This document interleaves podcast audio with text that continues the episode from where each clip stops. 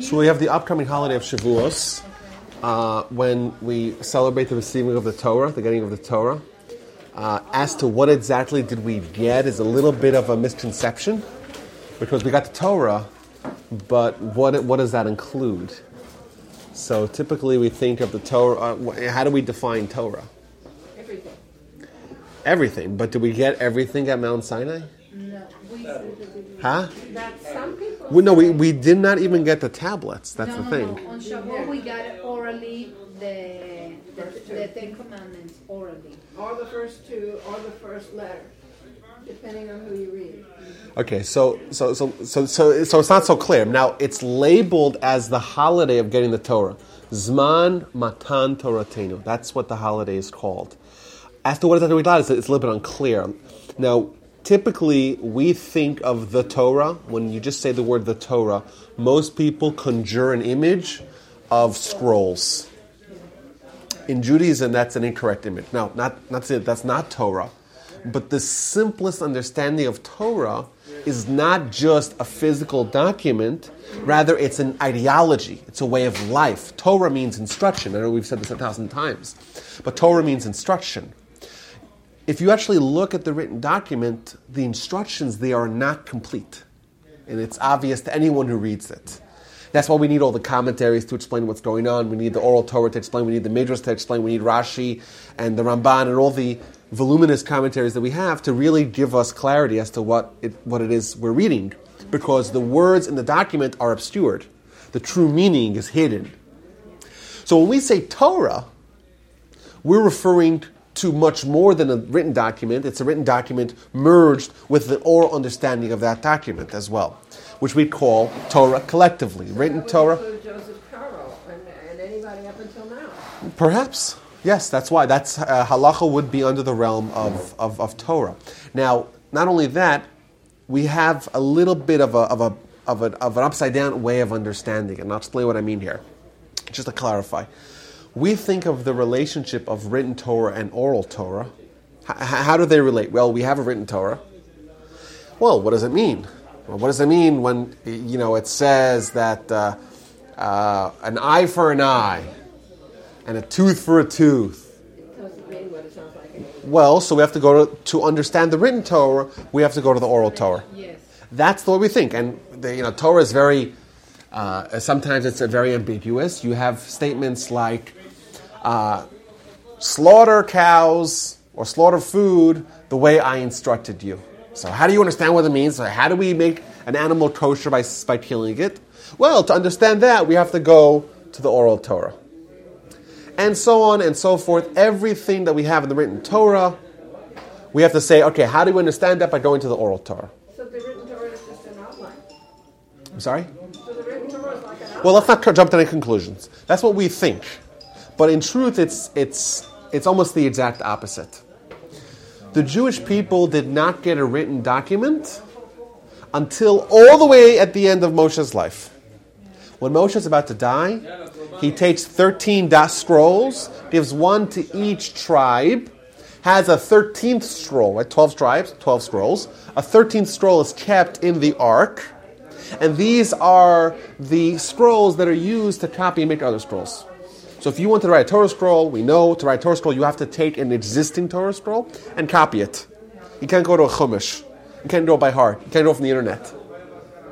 You have to take an existing Torah scroll and copy it word for word. So these were the foundational scrolls of each tribe that they would copy all their Torahs from. But if Moshe gave us the Torah, Torah it's called Toras Moshe, because Moshe is the channel that gives us the Torah. Yet Moshe didn't give us a written document until the week of his death. So what was Moshe teaching us? He was teaching us Torah in, a, in an oral format, and that indeed is the is the uh, the I guess the, the, the better way of understanding Torah is not by going to the written document, it's indeed going to the oral corpus of understanding. And uh, to answer Ant's question, so if so, if the oral Torah is central, what's the role of the written Torah? It's the outline. It's the outline, very good, and it's the safety guard. Because the oral Torah is fluid. You teach it from teacher to student, from parent to child, from generation to generation. The nature of that form of instruction is that there can be divergent understandings. There can be mistakes. I heard it this way, I heard it that way. The oral Torah is a safety guard to make sure no mistakes fall into the tradition. This is a very subtle point, and most people don't know this. This is a secret. The written Torah is there to make sure that your oral tradition that you have from your teacher, from your parent, from the previous generation, did not get corrupted. So if you look at the Talmud, the Talmud says, this rabbi said X, and this rabbi said Y. And they asked a question, the question from a verse. How does your how does your tradition fit in? How do you deduce it from the verse? We kind of work backwards. We start from the oral Torah, and we work backwards to say, okay, how does that fit in to the fixed written Torah? So is the written Torah the source of the oral Torah? Like okay, like you said, where did it come from? And then you go, okay, let me look at the source, and then they go to the written Torah. Is that what it is? The source of it is God. That's the source. Now, the written Torah and oral Torah are mirrors of each other. They're, they both contain the same content. The difference between the content is, is, is not in the content itself, rather, it's in the way that the content is presented. So, oral Torah breaks it down to ways that are easier to understand. So, we have the Mishnah, which is the laws. We have the Talmud, which is how the laws are sourced back in the verses, and all the methods of derivation, the the 13 methods of derivation, plus all the categories and all the other applications of the law, and all the exceptions to the law, and all the reasonings behind the law. And then there's the next realm, which of the oral Torah, which is the halacha, which is okay, practical. What do I do as a Jew? All those are kind of ways that we relate to information. What are the rules? What are the categories? What are the subcategories? Break it down for me. What do I need to do? When is it applicable? When is it not applicable? What about in this case? What about in that case? That is one element of Torah in its revealed form. That same information is contained in the written Torah as well. The problem is, if you just read the written Torah, you would have absolutely no idea how to deduce that. And Torah together is, when we talk about Torah, it's everything. It's understanding it all, both written and oral, and how they interrelate. And how you could get every oral law you can trace it back to the written Torah, how it fits in, right? put the jigsaw pieces together, and every written Torah word can be extrapolated out into its practical application in the form of the oral Torah. So that's why studying Talmud is fascinating because we're, we're dancing back and forth, weaving our way from written Torah. Well, how does that translate back? You know, kind of taking this process all the way from a written rigid document, rigid words, and saying, well, this letter means this, and this letter means that, and that letter means that, and this word has another parallel elsewhere, and thus we transplant laws back and forth. It's just, it's, it's, it's a dizzying maze almost, where we have one sentence, and we take that sentence and chop it up into 500 little pieces, and each piece is telling you a different message. And then words are bunched together, and then juxtaposition of which word was placed where, which word came first, which word came second, where else in the whole Torah does that same word appear. So once those two words appear together, it creates a link between the two of them and transferring laws back and forth. There's hundreds of examples of that.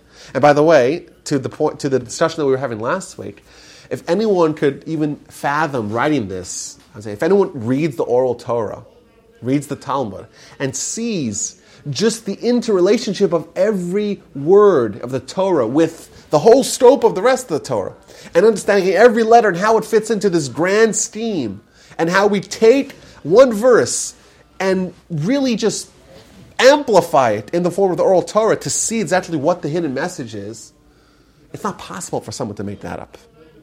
It's not. No one could be that clever to hide arcane references and hints of words up across uh, uh, thousands of different uh, sentences. And it says this word here, and it says that word there, and these words are connected, or these words are not connected, or there's a general principle, and then a limiting principle, and then a general principle, and that teaches you X, but then it has something else teaches you Y, and then you have to have a third. It's, it's dizzyingly complex. But, but when you open up the oral Torah, suddenly like, you see this whole mosaic, this tapestry, some of the written Torah. is unlocked right before your very eyes. And you look at the written Torah, and then suddenly it has a different meaning. Suddenly, like, wow, this message and this depth and this subtleties and this hints and all that is right there. And those two together give us an understanding of what God really wants from us. He wants us to study. He wants us to break our heads over it. He wants us to be confounded. He doesn't want us to be fed a silver spoon. But he also wants us to know what to do. So we have it kind of all together. We have the appreciation of the infinite wisdom of, of, of the author. You know, and just just the, the just the more you delve into Torah, the more you realize how much there is there. You know, I always say it's ironic that kids in America, once they did their bar mitzvah training in their Sunday school, in Jew jail as it's called by someone, once they're done with that, they're bona fide experts. They've done it. Like, like don't, I, you know, I'm now, I'm moving on, moving on to the next chapter of my life because I completed it. I got my confirmation. I'm done. When ironically, they haven't even started. You know, how many books of the 30, 63 books of the Talmud have you read or even know the names of it?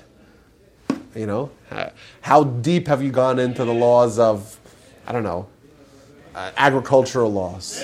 You can spend your whole life studying that. We know that some, there was a, uh, there was a scholar in Israel who spent 10 years learning the laws of ahalos. Of what? Ahalos. Anyone knows what ahalos is? Like tents. Okay. What does it mean? What the laws of tents? How to pitch a tent? So ahalos is one of the most difficult parts of the Talmud. You guys even heard of it, right? It deals with the laws of contamination in an enclosure. So, uh, ohel, a tent, is an enclosure. And there's, it creates like this singular domain of everything that's within the same enclosure is unified by this enclosure. And thus, if you drop something in there and that has, gives off contamination, that affects everyone in that, in the vicinity. Not only that, if you have a vessel, that vessel creates an enclosure, stuff that are dropped into the vessel, stuff that touch the vessel, the inside, the outside. Very complex laws. So this rabbi spent 10 years of his life studying it and writing a book of it. I don't know, I'm saying, I don't know, I haven't met maybe even a dozen Americans that have even studied this book, much less, you know, delve into it. But there's, there's so much. You know, every kind of little topic. There's a guy in our neighborhood, young guy, he's in this, he's maybe 25. And he wrote a nice little book about the biblical borders of Israel.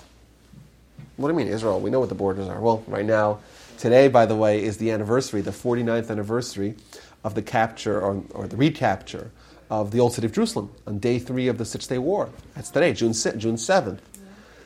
Right? So the map changed, right? But there's this whole question of when, where was biblical Israel? Because biblical Israel was on both sides of the Jordan. Oh was it taller? Was it shorter? What about Sinai? How far does it go into Sinai? Where exactly is the borders? Because we know, like, there's a lot of uh, consequences as to where you determine the borders of Israel. Because there are a lot of agricultural laws that are only applicable in the land of Israel. So where, where does the land begin? Where does it end? From the Nile to the Tigris, the Euphrates? Uh, I don't know. Is that pretty big? That's a lot bigger than our current state of Israel. Malta agreement map of Israel when it was first created. Well, there's multiple. That is nothing like what it is now. Yeah, well, there Jordan was the Peel Commission, the Peel Commission in 1937. Uh, there was uh, the Partition Plan in 1947.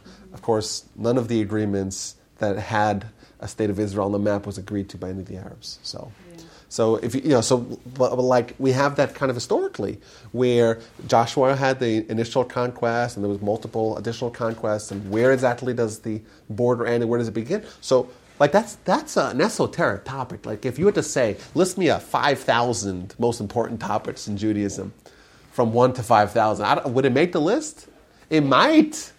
I, I'm saying, but there are people that that spend a long a long time like studying these little niche subjects because there's so much out there. I'll tell you I'll tell you guys something personally.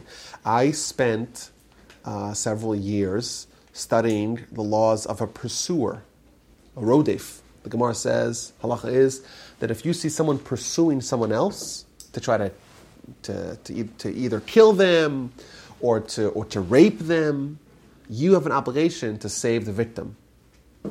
Even if it means killing the aggressor. You gotta stop him. First you gotta first you shoot for the knees to stop him. If you can't, shoot for the kill. That's the halacha. Simple, straightforward, right? Right? So I have I have a I have a booklet. Maybe I should have brought here for you, of like twenty essays that I wrote on this subject. All the various halachic discussions. You know, um, like for example, I'll give you one here. Um, what is the status of a, of a of a fetus that's trying to injure the mom? Is that considered Yes. a pursuer? It's a big question. Because the baby, even though it's in unintentional, but the baby is like a pursuer after the mom. Or another case, what about if you have an informer? An informer who, an informer who is going to inform on the, uh, on someone's activities to the authorities. So, for example, he's going to say, "Oh, he's going to go over to the local magistrate and tell him, see this Jewish guy? He looks like kind of tattered, right? He looks like a schlamazel, as we say in Yiddish. He's really a millionaire. So you're informing, and then they're going to come and say, okay, pay taxes, or uh, okay, give us half your money, or else we, you know, or else we put we put you down. So the law is that an informer is considered like a pursuer. So what's that? How does that work? What are the rules? What are the categories? What are the sources? All those questions, you know, it's really fascinating. Maybe he's gonna tell that they're getting a circumcision or that they're going in the mikvah or something like Any any kind of even the Gemara says even if it's an informer for money. There's a great story in the Talmud about Baba Kama that tells about Rav Kahana. Rav Kahana was one of the greatest rabbis that we've had in uh, in Jewish history in the second century. So he was in Babylon, and there was a gentleman that threatened to inform the government about a collection of wheat, of grain that some guy had. And he was telling them they have so much grain they would seize the grain. So that's, that's a pursuer. So the guy said, Don't do it. Don't inform. He's like, I'm going to inform. Don't inform. I'm going to do it anyhow. So Rav kind of took a stick and killed the guy. Because that's the halacha. Now you have a dead body here. What are you going to do? He didn't do anything. Well, okay, so that's a good question. You're asking a good question. So that's why we have to understand the story. It depends if there were two wit, it depends if there were two witnesses who saw him He killed. didn't even harm. Well, okay, but he's a pursuer. But when, a, Yeah, but like a question, level oh, that's a good question. That's exactly the question that I would ask in my essays. When does someone become a pursuer? What do they have to demonstrate? What are the rules? What they? Does he have to actually be pursuing? Does he have a friend to be pursuing? Does he hint to be pursuing? If he pursued once, maybe he'll pursue again. A lot of very interesting questions, and really getting deep, deep, deep into the subject. Either way, they have a dead body. To finish the story, they have a dead body on the floor, and Rav, who was Rav Kahana's uh, colleague and, and mentor, he told him, "Okay, you did the right thing. That was the correct thing uh, as per the halacha to do. However, you have to escape because if the authorities find out that you killed the guy, they'll put you down as well." So the Talmud tells this whole saga of Rav Kahana's trip back east. He was in Babylon, he went back to Israel. Either way, this is all to say that any niche in Torah, any verse in Torah, certainly any page of Talmud, we could probably spend hours and hours and hours, certainly days, maybe even weeks and months, studying intently, deeply, and finding insights and finding uh, nuances and really developing ideas and really coming up with tremendous insights. Because that's what the Torah is. The Torah is God's mind, and it's, it has it all wrapped up together, the written Torah, the oral Torah together, and there's so much wisdom to go further and further. So I want to ask the same question you asked Go when ahead. you started. Yes. So what do we get on Shavuot? I still don't know the answer. Well, that's a good question. We're celebrating the holiday. I was going to get to that. Good point. Thank you for bringing me back. So, what do we get on Shavuos? I'm waiting for you to tell us. And you know, and I, I'm saying. So yeah, we got the Ten Commandments, orally. ten mitzvahs. What percentage of? Right, it's oral. That's right, because the Moshe only came with the tablets uh, a month and a half later. But what's so special about these are ten mitzvahs? It's three percent of the six thirteen mitzvahs. But it covers a lot of them, at least in general. first. Okay, maybe they're important. I'm, I'm saying it's undeniable that these are very important mitzvahs, but why would getting 10 mitzvahs or 3% of the totality of mitzvahs, of instructions of the Torah, why would that qualify that you know, receipt of, of, of that instructions to be, we got the Torah. Maybe we got some of the Torah. Should we say this is the holiday of receiving of some of the Torah? But, but Rabbi, Go ahead. I read a commentary yesterday or the day Go ahead. before. It said that Hashem said something, and it was, and he said everything, even all the stuff up until now, all at once, so that we heard the sound, but we didn't get all the separate sentences. But at least we heard it all. Okay, so I'm going to say, we're going to say two variants of your idea. So in Shavuot, it's so important because that's when Hashem spoke to us. Okay, so I like where you're going like that. So and I we have, all, we, it's not one person that he talked to. he talked to all of us. Yes. Okay, so let's try to unpack this idea I here. agree. Let's unpack this idea. So let's let's start with kind of the the simplest. I think the simplest way to do it. So the Talmud tells us that if you look at the Ten Commandments, you actually find a condensed version of all of Torah.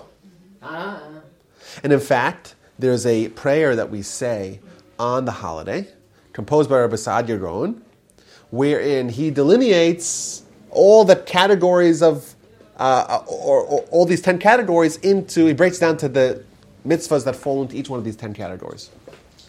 But he does it in a very poetic fashion, so it's not so easy to pick out what he's saying. But let me tell you this idea. The Talmud tells us that the Almighty said the first two of the Ten Commandments himself, and then the rest of the eight commandments he said via Moshe. So he used Moshe as, in, as an intermediary. Now, why would the Almighty give us two mitzvahs himself and eight via Moshe? Because everybody died when he when he said it. But did they die after one or after? After each one, they were Yeah. resurrected. Yeah. They died And again. then They the were second time resurrected. they said, Moshe, we can't do Okay, this. but let me ask you a question. So why would they not stop after once? Imagine if I told you something, or God told you something, and you died. Wouldn't you say, "I'm not trying that again"? You brought back to life. Mm, I don't know about that. We didn't have a choice. But why? But so if, if the Almighty insists on giving it to us Himself, let Him give give us all ten him- Himself. The two are very take it. person. The two, are, you Two know, like the, the two I. is I, I is, is me. So you want to Okay. make sure that you guys understand that it's, it comes from me. From and, and I'm- those two, okay, I'm sorry, those it two from him, include but it's all the others. It's I. Exactly. From one and So there's a Maharsha, the commentary, sorry, Not from me, from correcting Hashem. it, just stating. the commentary, the, the Maharsha on on this Talmud where it talks about the two versus the eight. He says like this. He says if you look at all of Torah, it's included in the first two of the Ten Commandments. Every mitzvah that we do, why would you do a mitzvah? What's the, what's the only reason why you would do a mitzvah? to love Hashem. Because Hashem told you. Yes. And why would you refrain from sinning? Because Hashem told you not to do that. So, what happens when someone sins? What are they essentially telling God? God, you said I shouldn't do this. I'm doing it anyhow. I don't care what you have to say. Exactly. And what does that sound like? It, it sounds That's like idolatry. We are taking something and putting it on, on a higher priority than God. We're saying, oh, God, you say this. Hmm, I have a better idea. I'll do something else. What? How could you do that? Right? That's, that's a rejection of God.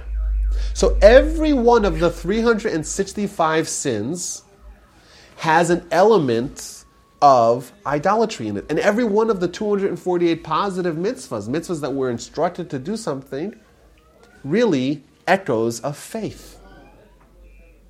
And by the way, faith and rejection of idolatry is also one idea if you actually break it down, right? It's a positive and negative of the same coin. But essentially, the Almighty gave us all of Torah. Certainly with the Ten Commandments, but even with the first two. The very first two commandments, we got all of Torah. Now, indeed, it's a very densely concentrated version of Torah because it's only two mitzvahs. But these mitzvahs are more than just isolated mitzvahs, they're principles that apply in 611 other ways. So when you're doing a mitzvah, every mitzvah that you're doing at its root is about faith. And every mitzvah that you refrain from doing, it's also about faith, but just a, a, a you know the negative side, or rejecting, rejecting the negative of faith, the opposite of faith. Now, I want to show you guys something very cool. The last of the Ten Commandments. There's two of the Ten Commandments that are intellectual mitzvahs. The first one, of course, is believe in God. And the last one is thou shalt not covet.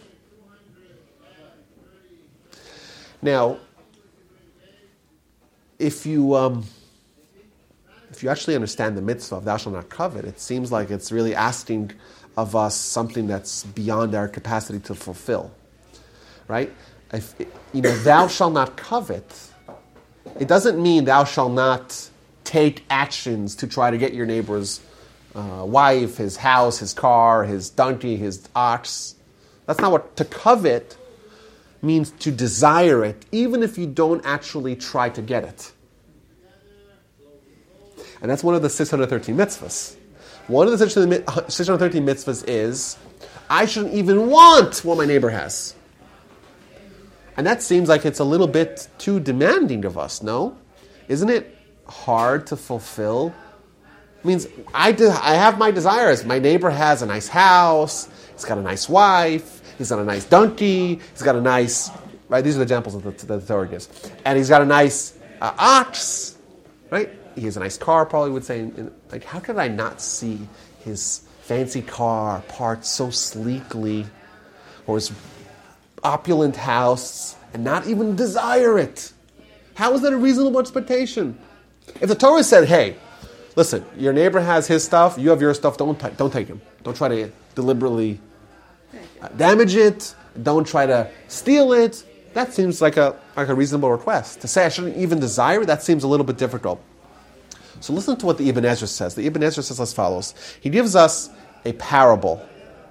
And he says that imagine you have a, a peasant, an uneducated peasant. And he is of sound mind. But he realizes he is at the very bottom of the uh, social strata.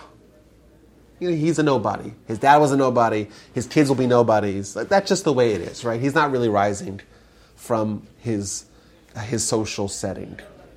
And then he sees the princess, the daughter of the king. Beautiful, right? With all the guards and all the kit and caboodle, the uh, cavalcade. If he is of sound mind, he doesn't even desire her because he knows she's out of his league. She's beyond anything he even, even dream in his wildest fantasies of ever getting hold of.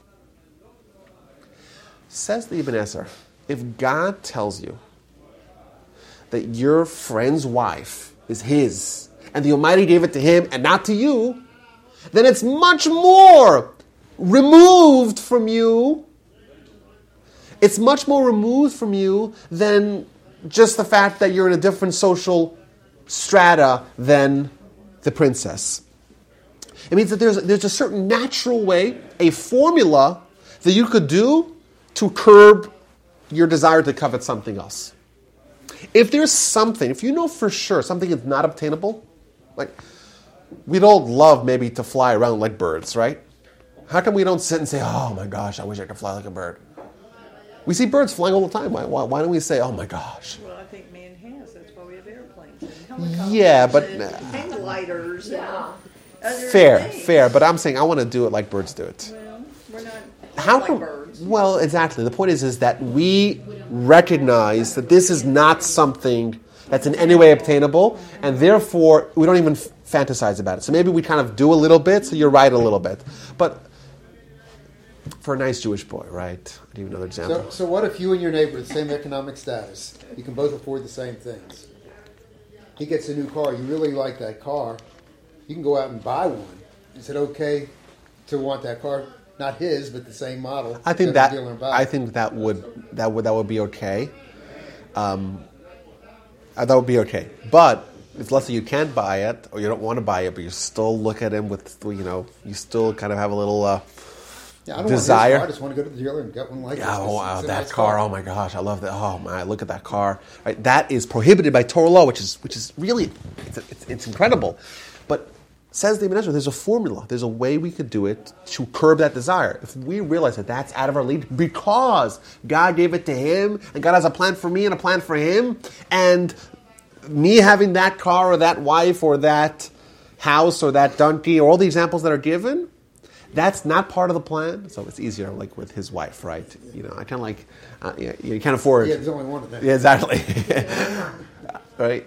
So there's no way I could do it because the Almighty said, you know, I have a wife for you, and I have a, you know, I have a partner for you in life, and be happy with what you have, and you know that this was given to your neighbor. That will actually curb desire. But what does that mean? Yeah, but certain desires are good. Okay. It drives you to, uh, to achieve more. That's right, and we're even told. We're, we're even told. You know, you, it's picking which desires, how to control the desires. Well, okay, so I'll tell you. The, the, the Torah tells us not to desire, not to covet my neighbor's uh, spouse or anything, physical items, but his, my, his, his good midos, his good character, or his scholarship, or his mitzvahs. That, that I'm actually encouraged to covet. In fact, we're told Kina sofrim tar. The envy of scribes, of authors, will increase wisdom. If I see a guy who sat next to me in shul, and this guy wrote a book on Torah, and I say, if this guy could do it, I could do twice as good. So that's envy. But that is a good envy because that's going to propel me to push myself a little harder. So there's a good kind of envy, and then there's an envy which is a bad kind. And I would say perhaps the breakdown is physical, material versus spiritual. His physical, material assets, that is not a healthy thing for me to covet. However, his spiritual obtainments, his life challenges, his accomplishments, his hard work, his perseverance, his tenacity, those are things that I should copy. If I see my neighbor getting up early and, and putting in the long hours, and I'm a loafer, and I say, I want to be like him. That's a good thing. to say, oh, I want to have, I just want to have what he has. That's not, that's not, that's, that's not healthy. But if you acquire all those good qualities, it takes nothing away from him. He still has them anyway. But what do we see? The Torah is demanding of me in this last of the Ten Commandments to not only have the basic faith of commandment number one, believe in God, don't do any idolatry. It demands that the faith penetrates my assumptions. It penetrates my desires. It changes the things that I don't even think I have control over. You know, I'm, a man, a man desires, right? But is it possible for him to tinker with that?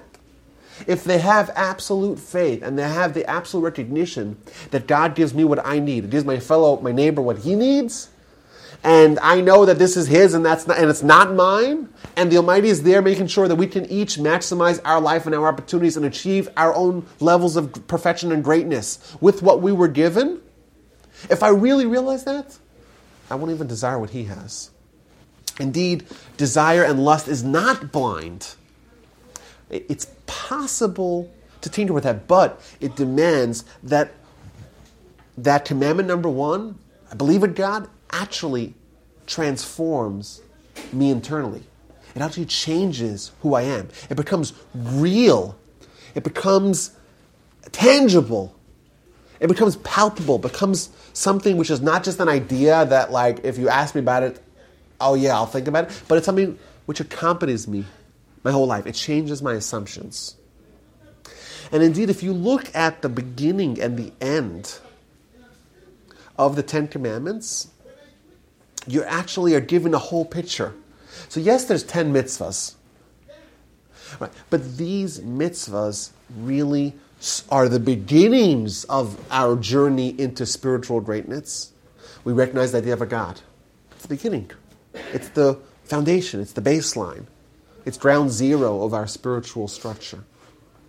And what's the end point? What's the end goal? Where the faith in God is not just an idea, it's actually pounding my heart from within.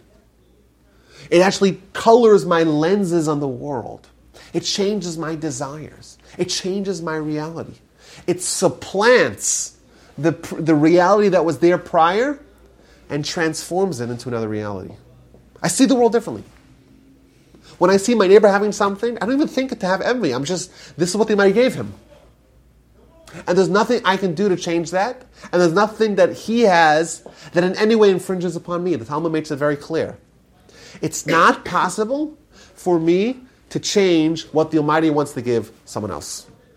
Even, that's what it says, even the a hair's breadth, right? How, how thick is a hair? Not so thick. Right? What is it? A half, a, a tenth of a millimeter? I can't even encroach that little bit on my fellow, and he cannot encroach upon me. But to really believe that, it demands a life of growth and change, and introspection, and reflection, and pondering, and growing, and mitzvahs, because the mitzvahs are there to get us there. Like you, eh, the mitzvahs are there to bridge the gap between commandment number one and commandment number ten. You have a mezuzah. It's a mitzvah that every Jew does. Jews that are distant from Judaism do a mitzvah. What's the idea behind a mezuzah? Every time I walk through a door, something I do hundreds, if not thousands of times a day, I remember God. You know, there's a tradition people do. They kiss the mezuzah. You see that ever? Mm-hmm. So my teacher, my Rebbe, he wouldn't kiss the mezuzah. But every time he passed the mezuzah, he'd put his hand in it and stop for, for one second. One se- second, by the way, is a long time. It's a very long time. For one second, just stop and touch mezuzah and think. The Almighty is here. He's watching over me. He created me. I'm alive thanks to Him. I'm thankful that I'm up and I'm awake and I have vision and I can hear and I can walk and I have a community and He gave me food. By the way, you know what would happen if the Almighty stopped giving us food?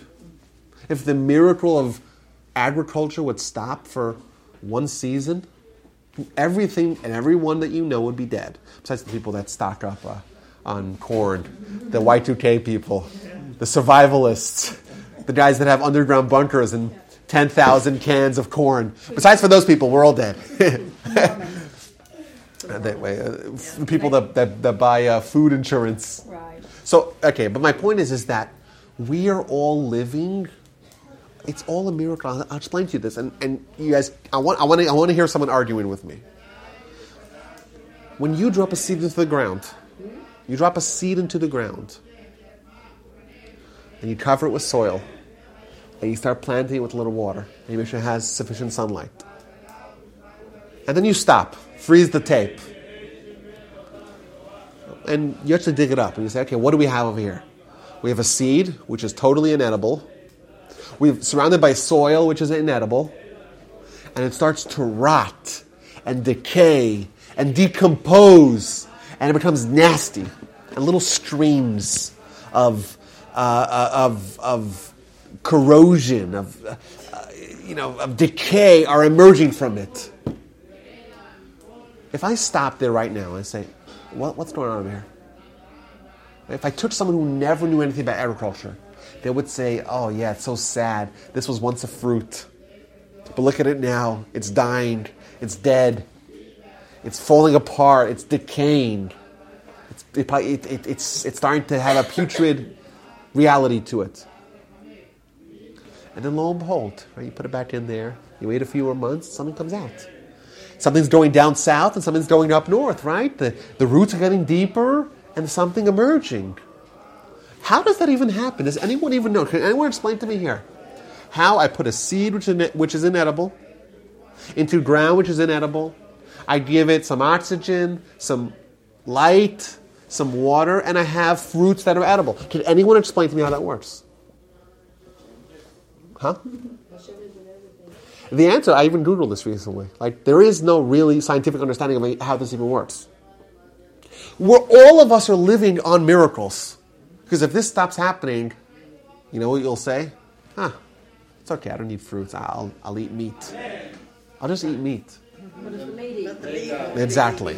Exactly. So this one miracle that none of us really know, we, no, no one knows how this even works.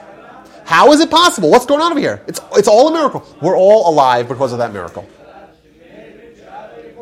And just thinking about that for a second, like how all of humanity, if, if for one second, or not one second, for one season, that God said, you know what, let me stop, let me pull back on this miracle and see if humanity Have a whole year We The do that in. Israel.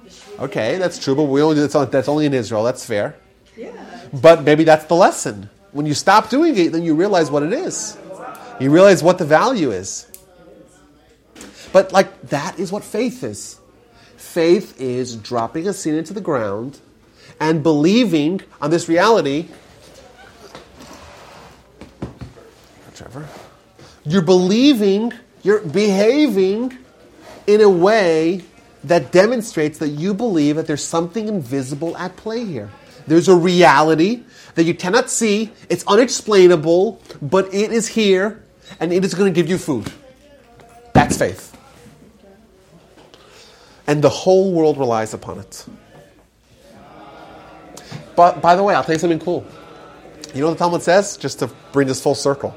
The Talmud says that the section of Talmud, talking about itself, that refers to agriculture is called emuna, faith. It's as if, if you look at all the people you could be, you could be a policeman, you could be a firefighter, you could be a farmer, you could be a rabbi. Who has the most faith? The farmer.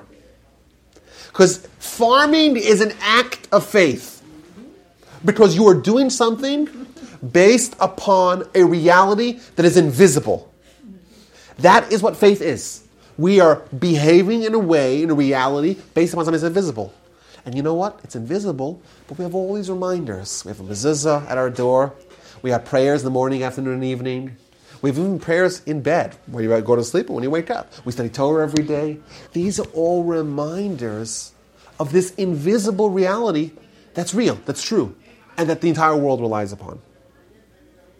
And that is the progression, where faith starts off as an idea that, yeah, it's, it's something we can argue about. We have the creationists, and we have the evolutionists, and we have the atheists, and we have the agnostics, and the believe. Everyone wants to say what they want to say about it. And that's how we start off with saying, well, we have evidence, and we have copious evidence, and Abraham proved it, and uh, you know, science already is making their way around to it that there was a beginning, right? That's already an idea that's accepted by everyone.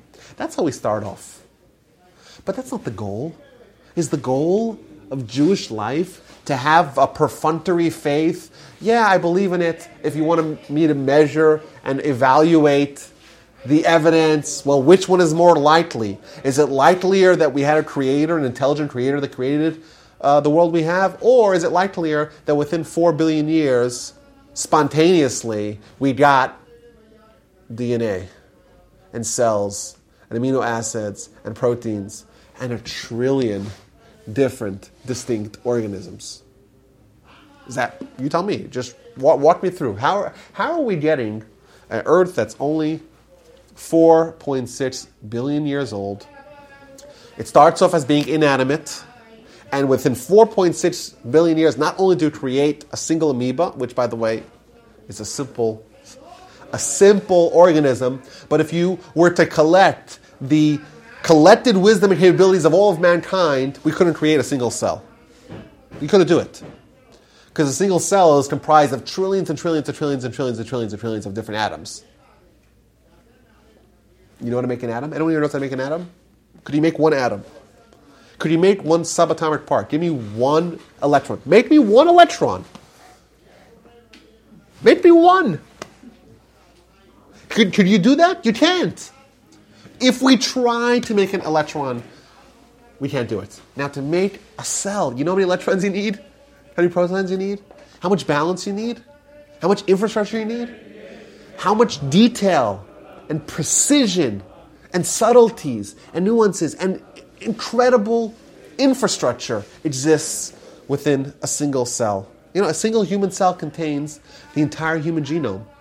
We're talking about 3 billion pairs of protein bases. 3 billion in a single cell. Yeah, it's like a single cell. It's like a simple organism. And that's, we have no idea. We can create a single cell, much less a trillion different organisms, some of them comprised of many, many, many, many, many, many, many different kinds of cells, and functioning and working, and, and a human brain, and fingers that bend, and a liver that filters. Like, look, we, have no, we have no idea how to even do that. It's a miracle. It's, it's all it's a miracle. But Hashem is amazing too. He was always here. How did, how did that happen? Okay, so that you know, but that's a good question. Um, but the problem, there's a problem. There's a fundamental problem with asking that question. The problem is is that you're using our our terms, so to speak, our definitions to try to means using like finite world definitions to try to understand the infinite entity. Thus, you're using tools and measuring sticks of a finite world and saying, okay, the parallel world, the infinite world, it should be governed by the same rules that our world is governed. Thus, your question has, is, is a good question. But if we recognize that this alternative world does not play by the same rules, so thus God is simultaneously existing in the past, and the present, and the future. By the way, that's God's name, the name that we're not allowed to pronounce. But once you recognize that the rules don't apply, you can ask the question, well, what happened beforehand? Because there was no beforehand. Time as a linear entity, right, that we cannot undo the past, right, that is a function of our world, and thus our perspective. Do you remember wondering that when you were three years old? No, I don't remember much about being three. I could ask my three year old, see what he says about it. But either way, like this, when you read the Ten Commandments in kind of its more holistic version, not only you get all of mitzvahs and all, all 613, but you really get the ideas, the, the transformation that are the intent of the mitzvahs. What's the goal of the mitzvah? What's the transformation that happens from a human dominated by Yetzer Hara, by evil inclination, to a human of Olam Haba, where the soul is in control, where the paradigm is entirely the opposite, where the body and soul are no longer a body dominant and soul is uh, being controlled by the body. Rather, it's the opposite. How does that change happen? It happens via this whole process of transforma- transformative faith. From Anochi all the way to Thou shalt not covet. You know who didn't covet? Moses didn't covet. And by the way, I'm sure a lot of other great Jewish leaders. What if you take the journey of Judaism from beginning to end, you'll end up with not coveting, and that'll be a normal mitzvah. Indeed, for us, you know, we're beginners. We're beginners. We're trying to do the best we can, and, and therefore, to us, it's like, whoa, how do you not covet? Well, what's that all about? And indeed, it's very hard for us to imagine not desiring something. You can say, well, don't do it, right? I really want the cheeseburger. It's not kosher, so I won't do it. But how do I remove, kind of go a step back by changing the desires? I have to change from within. And indeed, I think that's another way to understand how we got all of Torah on Shavuos, because we got the Ten Commandments, and within that is all the mitzvahs, either Ten Commandments or Two Commandments, or first and last really outline the bookends of the beginning and the end of our spiritual journey. Now, someone here mentioned something else, which I think is also very critical.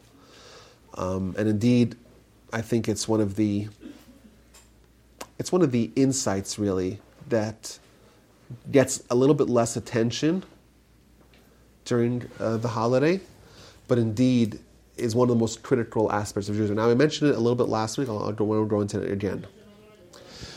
Our religion is the only religion that makes a claim of national revelation. We're the only ones that do that. Now, we could argue, we could debate the merits of the claim, but before debating the evidence, the accuracy, the questions, right, before even debating the merits of the argument, what is the argument that we put forth? The argument that we put forth, as evidence, the Torah mentions it multiple times, is that we had a revelation where God appeared not just to one man, not just to two men, 10 to 12, to 600,000 adult men between the age of 20 and 60. Safely, we can extrapolate that there would be a, a parallel amount of females. We're dealing with a nation at least of a million and a half people. We make that claim. No one else makes that claim. They don't even claim it. That's right. Not only that, the Torah itself, in the book of Deuteronomy, tells us that no nation will ever claim the, uh, this experience. No one else will even say that the, they, they, that they did it. Which, by the way, it, to me is checkmate to the Bible critics. Because if you want to entertain the notion of human authorship to the Torah, there's a paradox.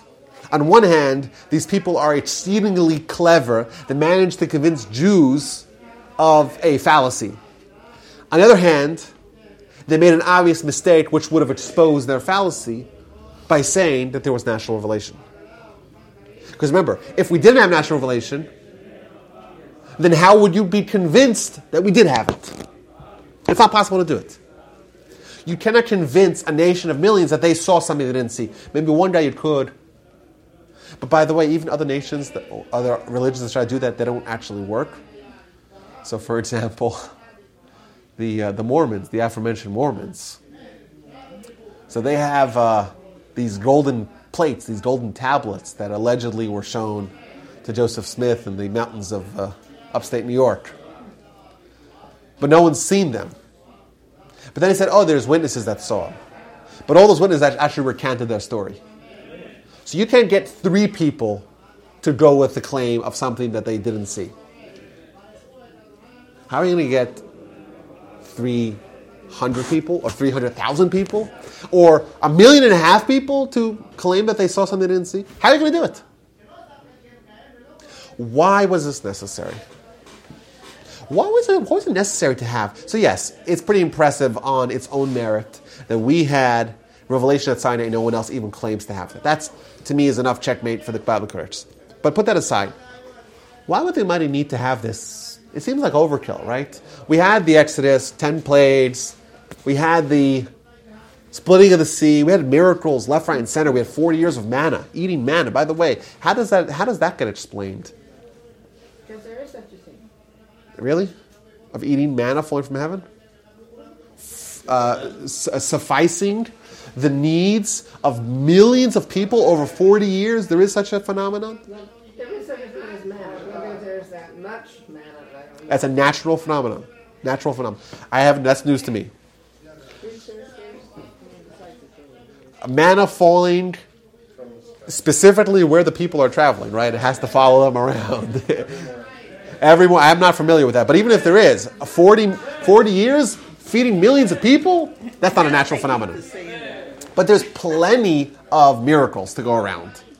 Why do we have to have this otherworldly experience of people experiencing prophecy?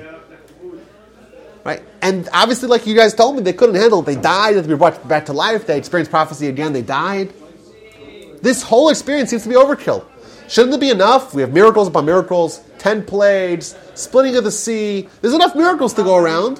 Why do we have to have revelation, prophecy, being uplifted temporarily to a different realm of living and not even be able to handle it dying? What's the reason for that?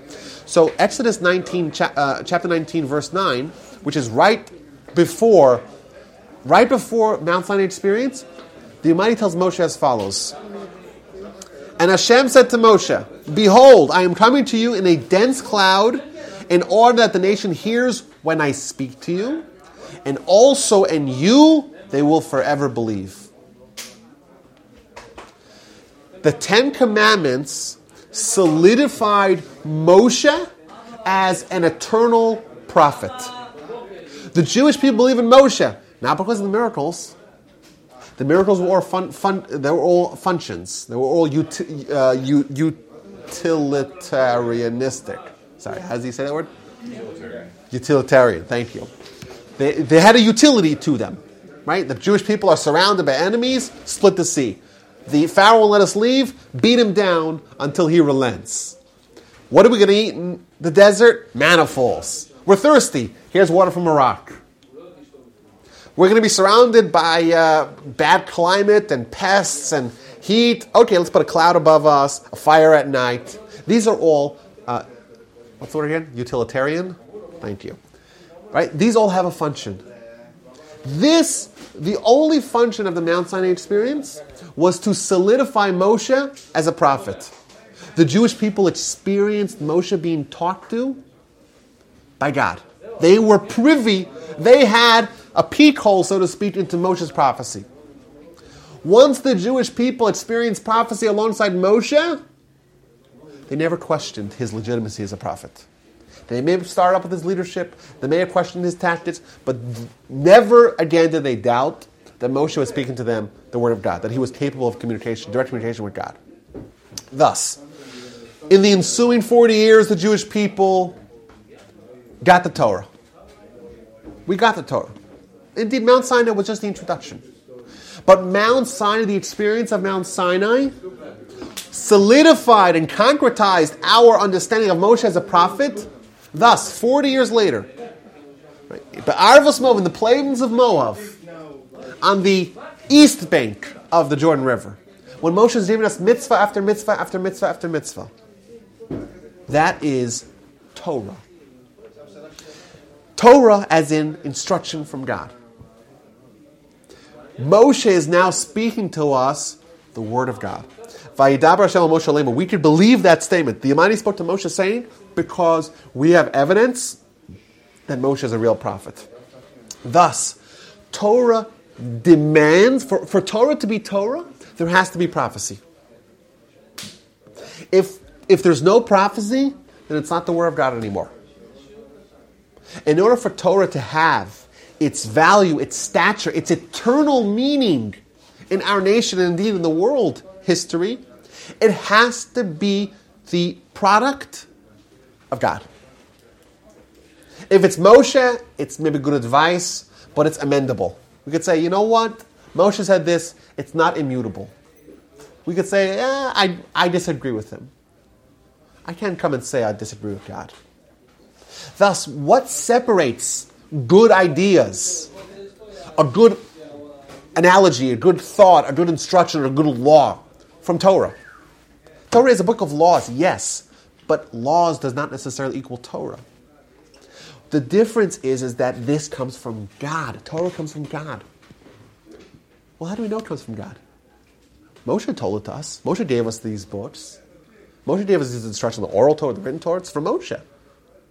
Moshe is a conduit of God, and we all know that because we experience prophecy alongside him. But this really gets to what Torah is. People have a misunderstanding of what Torah is. People think that Torah should be beholden to what we want. If we we have to find a way to make Torah conform with what we want. It's the opposite. We have to find a way to conform with Torah. We have to try to make ourselves compatible with God, not to make God compatible with us. Because you know what? Then it's not God, then it's what I want. It's Walbyism. Join my religion. Well, maybe, uh, maybe I can, maybe I can get some followers in my religion, but that's not Torah. Torah is we follow the word of God, even if we don't agree with it, or even if we don't understand it. That's why we're deliberately told there's mitzvahs you don't understand. Get used to doing what God wants.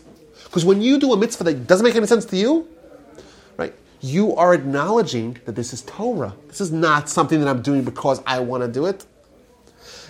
You know, the, the, the me doing a mitzvah and saying, well, I would have done this anyhow. Like, I'm not fulfilling Torah. I'm doing what I would have done anyhow. To do Torah means it's to acknowledge the fact that the Almighty loves us and cares for us and wants to have a, us to have a fantastic life and gave us the method to do it. It's from God. And thus, there are things that I'm not going to understand. And some of them are done deliberately. There's, we're deliberately given mitzvahs that we cannot possibly understand because that makes the idea of Torah penetrate into our hearts. It's from God. And thus, it doesn't mean that I should understand. There's some things that I will not understand. And that's by design. And then there will be other things that maybe I understood 50 years ago. But, you know, Rabbi, you know, society changed. It's no longer acceptable to say this. Or, uh, we have evolved as a society. Okay, but God doesn't care about us. Well, He does care. God cares about us. God loves us. But Torah, if you accept Torah as what it is, it cannot change. It's immutable. We cannot take a scalpel and cut out some verses of the Torah. We can't. So we don't understand it. We can have the humility to say we don't understand it. So society changed. We can have the humility to say society changed. There never was a rebellious and stubborn son. Sorry, I said it wrong. So they did change it. They didn't change it. If there would have been a, there were, there, always that way. well, no, Uh, you, you misunderstood the Talmud. The Talmud says that this there's so many qualifications for a rebellious for a wayward rebellious son that no one actually fulfilled the qualifications, but then changed the Torah. They didn't say this rule doesn't apply anymore. The rule applies, but because they are draconian uh, circumstances that need to be met for this law to be fulfilled, no one actually fulfilled the consequences, the, the circumstances. But they're not changing the Torah. We're not allowed to change the Torah. Go ahead. But can you take certain things from the Torah that makes you feel good or apply to you? Like, not change the word of Torah, but instead of using these. So you want to emphasize that. Example. Or- Give us an example. Okay, so li- li- I, I, I, I want to give you two examples. You know what I'm talking about. I don't know what you're talking about. I'll give you two examples. well, You- your brother knows what I'm I don't know what you're talking about. Like this. So, so this is okay. So there's there's two ways of doing what you said, and the, and, and it's a little. It's, there's a slight difference between these two ways, and one of them is fantastic, and one of them is is absolutely devastating. And I'll explain to you what the fantastic one first. So I like to pray. It's my communion with God. I'm in isolation, just me and the Almighty. Well, prayer is part of the Torah. I want to make a heavy emphasis on prayer. You know what I just did? I changed the world for the positive. Right? I channeled my, you know, my, my energies into something that's going to bring me closer to God. That's number one. That's a great mitzvah. And by the way, you know who did that? Fantastically well. Same example that I give. Hasidism. Hasidism is about highlighting and emphasizing the parts of Jewish life that the people of, of, of Eastern Europe and Russia that they needed. They, you know, they, they, they, was emphasized, but it doesn't mean that they took the other parts of Torah and said that's not Torah. Right? That's the flip side of this. And there's a tremendous danger to say, well, I feel connected to this mitzvah, so I'm going to do this mitzvah. But the other mitzvah, I'm going to throw away. I don't feel connected to it. By doing that, you are taking Torah and demoting it from Torah. Because if it's Torah, it's from God. So all of it's valuable. All of it is from God. All of it's Torah. If I say, well, I want to do this one and not that one to the exclusion of that one, well, then even what I'm doing is not Torah. Because I obviously don't believe that it's Torah from God, because if I did, then all of it has to be co- taken together. So that, that's the danger. People say, well, I, I love this mitzvah, so I want to do this mitzvah. Great. I emphasize that. Make your spiritual world built off one part of Torah. Every part of Torah, like I said earlier, every element of Torah can build for you on its own an entire spiritual world. But if you say, I'm going to do this to the exclusion of something else, because this is what I like, not only is that a bad idea, but it's actually changing the Torah even in what I'm doing.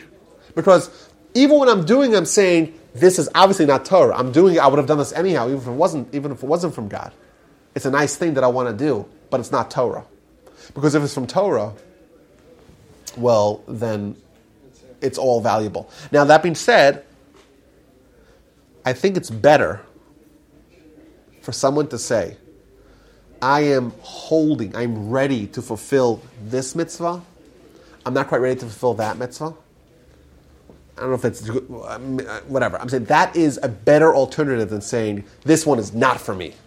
If it's from God, it's for it's, it's for you. You have a harder time. Everyone has a hard time with certain mitzvahs and an easier time with other mitzvahs. That's not what I'm talking about. Okay, talking go about ahead. Word PC. Politically correct? Exactly. Now, Hashem is not the king, is not the Lord. If they change all that in the prayer books, that now everything is a neutral gender, okay? They take one of the major prayers in Kol Nidre, okay? Or, uh, you know what I'm, which I, one? I don't know what you're referring to, but yes. Go ahead, just say. We're, we're friends here.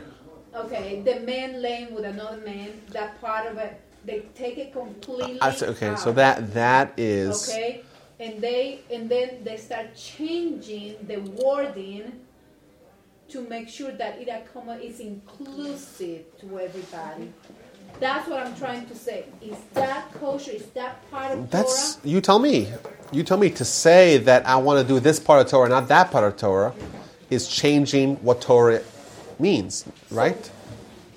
What do you do with when when that happens? I mean, You, I don't know. You fight back. You ask them, and you Well, say, You know, I had that conversation with Rabbi Rosen, and it boiled down to the end of my conversation after an hour and a half was God did not write the Torah.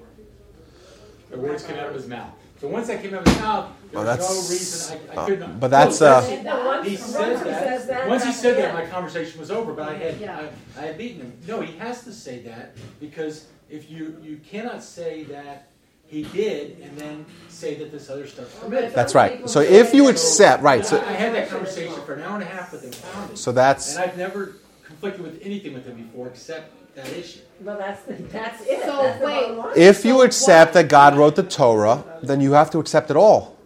And The- But what if the So translation is wrong? apparently, they believe That's different that sto- that's God different story. not Write the Torah. No, he said he said that God his conversation started with God did not know. I said, how can you say God didn't know something? Well, God, it was written by man, it was not written by God, and that's when that conversation ended with me. But I was, I was one of my big issues that. Yeah. okay, but It's but, but what but what happens? Let me ask you a different question. So what happens if it's written by man? Why are we doing any mitzvahs? Then you can pick and choose whatever you want to do. and Yeah. Yeah, uh, exactly. And let me ask you a different question.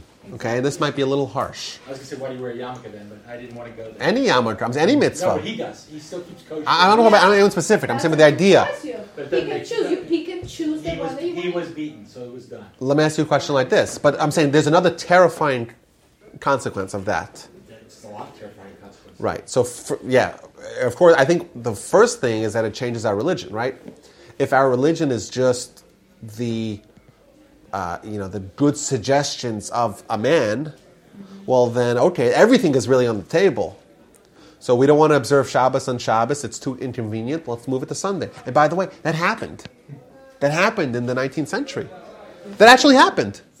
Because you tell me if it's if it's the suggestion. Well, maybe back in the day when it was written, Saturday was a was a convenient day to have Shabbos. Let's move it to Sunday. What's the difference? Once we take it, it's not from God, then we can move it to any day that's convenient for us. And you tell me how that's any different.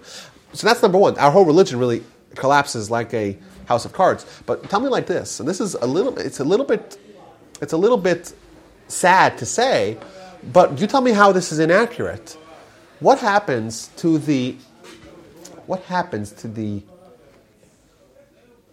um, the martyrdom and the suffering of millions of Jews in history? They died and they suffered and they were persecuted and they were mistreated and they were marginalized in every way only for one reason because they believed that the God that God gave us the Torah and the Torah was real and it's true and it's accurate and it's, it's from God and it's worth giving up your life for. What happens when you say, "No, you guys made a silly mistake. You gave up millions of Jews gave up their lives for God for Torah, but they were totally hoodwinked. It wasn't from God. It's from a man." It it renders all the sacrifices of great Jewish heroes into mistakes. Millions of, of Jews now died in vain. They should have just dropped it. That was that. That's that, and that's a terrifying conclusion that I don't think anyone has intended. But that is the natural outgrowth of that conclusion. We have to say either the Torah is from God, and thus our religion and our history has meaning, and our life today has meaning. A mitzvah has meaning because it's from God, or it's not from God. Then all of our history is, is it was just terrible mistakes. All of our sacrifices and contributions in the form of dedication to Torah and to mitzvahs, all that is a waste. And today, we really should start from a clean slate. Because if it's the word, if it's the product of man who wrote it thousands of years ago, well, we, we, we really, everything's on the table, everything's negotiable. And that's, of course, a place that nowhere, want, nowhere wants to go. So we have to accept it, and with the acknowledgement that it's Torah, it's from God, it's directly from God, and thus we, you know, we can't tamper with it. If the things that we don't understand, maybe that's the intention. Okay, everyone. So now we have, uh, indeed, we could see how we got Torah at Mount Sinai. We gave four, I think, four answers to that question. To answer the question, what do we get on the holiday of Shavuos? How do we get Torah? Well, answer number one, simply, well, Ten Commandments are a denser version of all of Torah. A little bit more sophisticated is that the first two of the Ten Commandments, one we, the ones we got from God, contain everything. And that's why we had to hear from God, because we had to hear all of Torah from God. To take that idea a step further, it's not just the mitzvahs, it's the intention of the mitzvahs. It's changing our assumptions about life. It's creating a world of faith wherein it's possible to tell someone, Lo tachmod, do not covet. Don't even feel like you have a desire for something that's not yours. That is indeed the culmination of a life of Judaism. And lastly, we got Torah. Because what is Torah? What separates Torah from a book of good, in, good instructions? And What's the difference between Torah and how to win friends and influence people? Both of them is good advice, right? Why is one Torah and one is a book? It's a nice book to have. The difference is, is that we believe that the Torah is divine from God because of Shavuos, because of the experience of Mount Sinai, because we heard, we experienced prophecy alongside Moses. Thus, everything that Moses gives us, we know comes from God. We have Torah, but having Torah has consequences. It means we can't just pick and choose which ones we want. It's immutable. It means we'll do things and we'll, we'll, we'll we're working with, on God's way of thinking. So there are things that are not going to make sense, sense to us. But we have to take the entire package. We cannot say and take a scalpel and cut out parts of it because we do that, everything collapses. It's not Torah. Once it's not Torah, everything's on the cutting board. Everything that we don't like, everything's inconvenient. Okay, well let's let's do away with it. Shabbos is inconvenient. Move it to Tuesday, right? Why? You tell me what? What's the difference? Right? It's Inconvenient too. uh, sh- That, that was part of my conversation with him, was, hey, I, I, you know, because part of the problem with conservative Judaism and Reform Judaism is it does start drawing a gray line as to what you do and don't do. However, I said, when has you have we ever done anything that's contrary to the Torah? Where, hey, we may not agree not to keep kosher, keep kosher, but this is like having a bacon cheeseburger on the pole. You, you know, you're going, you're saying, but hey, but you have to tell me what the, what is the difference between eating the bacon cheeseburger on Yom Kippur and getting rid of any word. What's the difference? Well, the deal is that, the deal is that the, from a conservative Judaism point of view, is the establishment condoning eating a bacon cheeseburger on, on Yom Kippur, which they never would have done before. Because they say, hey, the Torah says you shouldn't eat bacon cheeseburgers. Hey, we're willing to look the other way if you do. However, we're kosher Beth Yeshurun. Okay, now they're saying, hey, we're kosher Beth Yeshurun, but you know what? In case you want to have a bacon cheeseburger, go ahead and bring it on the pole. Not even in the back room, on the pole. So that was a big. So that's, uh, that was um, a major mind shift there. So I don't understand. if But that's They uh, saying that they went the opposite of what the Torah said.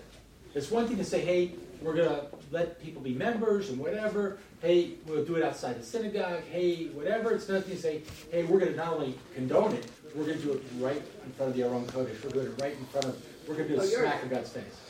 so that so that so that is uh, that, that's It where hurts. it's, it's, I mean, it's it hurts the opposite. It's like the saying, movement. I had to say that, but it hurt, it's hurting the movement. uh, forget about the movement. It, But the Jewish people. Forget about the movement. but Like I'm sorry, it hurts the Jewish people because the leaders are the ones doing it, not us. It's the leaders. I mean, all of a sudden, Well, listen, I came to the conclusion there was a third of the people that were for it, a third of the people against it, and a third of the people just didn't they give a shit. And, and Okay, so, so therefore, know. the people that didn't give us, it wasn't like seventy-five percent was against it. Okay, they didn't care. So what happens is there's just a small group that was actually willing to speak up against it, and they passed it through. either way, uh, let us you know no let us uh, celebrate our holiday of Shavuos, our receiving of the Torah.